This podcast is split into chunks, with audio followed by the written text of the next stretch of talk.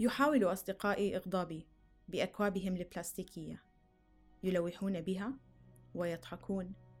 نتناقش بحدة أنا وأمي حول أكياس السوبر ماركت التي ترفض التخلي عنها.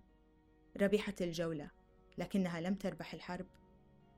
عندما صدر قرار منع الأكياس البلاستيكية الغير قابلة للتحلل في البحرين بدأ الناس بتهنئتي في العمل وعلى وسائل التواصل الاجتماعي. لكن كيف بدأ هذا كله؟ معكم جيهان الخطيب من بودكاست دائرة.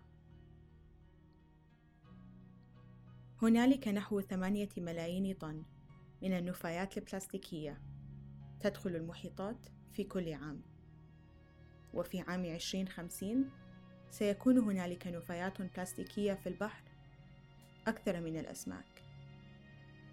نحن نبتلع في المتوسط خمسة جرامات من البلاستيك في كل أسبوع. أي ما يعادل وزن بطاقة ائتمان. تخيل أن تستيقظ كل صباح وأنت تقرأ ما سبق. تخيل أن يكون هذا روتينك الصباحي. كنت دائما ما أتحدث مع مديري في عملي السابق عن صعوبة العمل في مجال التنمية المستدامة أن تسيطر حرائق الغابات ازدياد التلوث وارتفاع درجات الحرارة على حياتك العملية. من هنا بدأ شعوري بالمسؤولية لأنه من الصعب أن تتجاهل الحقائق عندما تصفع بها. لكن سؤال لم أفهمه أبدا وهو كيف لشخص أن يقول أنا ما يهمني الموضوع وحتى لو اهتميت إيش كثر بيكون التأثير مالي يعني؟ لا أود أن أصدق أن هنالك أشخاص لا يهتمون بالبيئة لكنهم فقط لا يعلمون مدى أهميتها ويعتقدون أن أي تغيير بيئي لا يؤثر عليهم بشكل مباشر. لكن دعوني أخبركم بالحقيقة. بيئتنا مرهقة ومستنزفة. مواردنا مهددة بالنضوب. هنالك سموم في مياهنا وسمائنا وطعامنا. المخلفات التي نرميها في البحار؟ تأكلها الأسماك. لنأكلها نحن بعد ذلك. الانبعاثات في الهواء تؤثر على أجهزتنا التنفسية.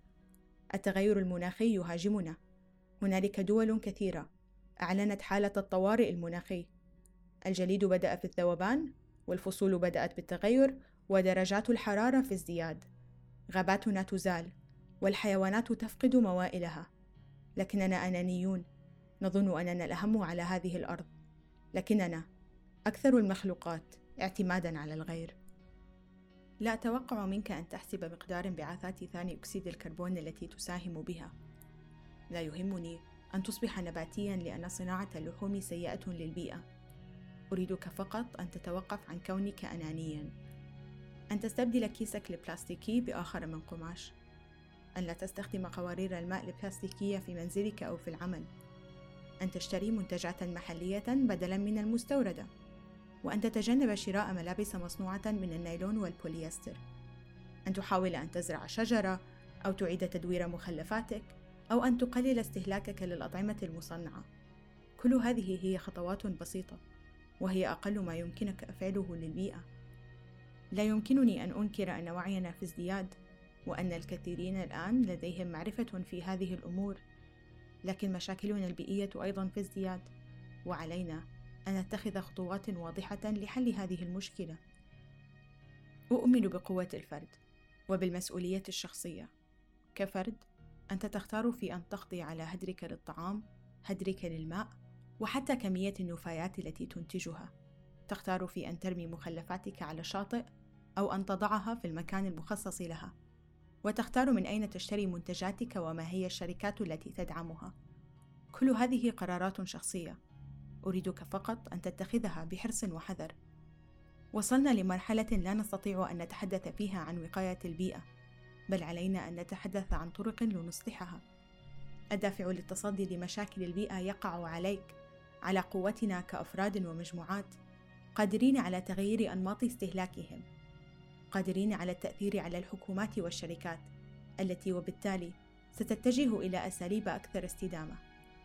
هنالك حكمة من الهنود الحمر تقول: عندما تقطع آخر شجرة، وتموت آخر سمكة، ويسمم آخر نهر، سندرك أنه لا يمكننا أكل المال. كانت معكم جيهان الخطيب من بودكاست دائرة.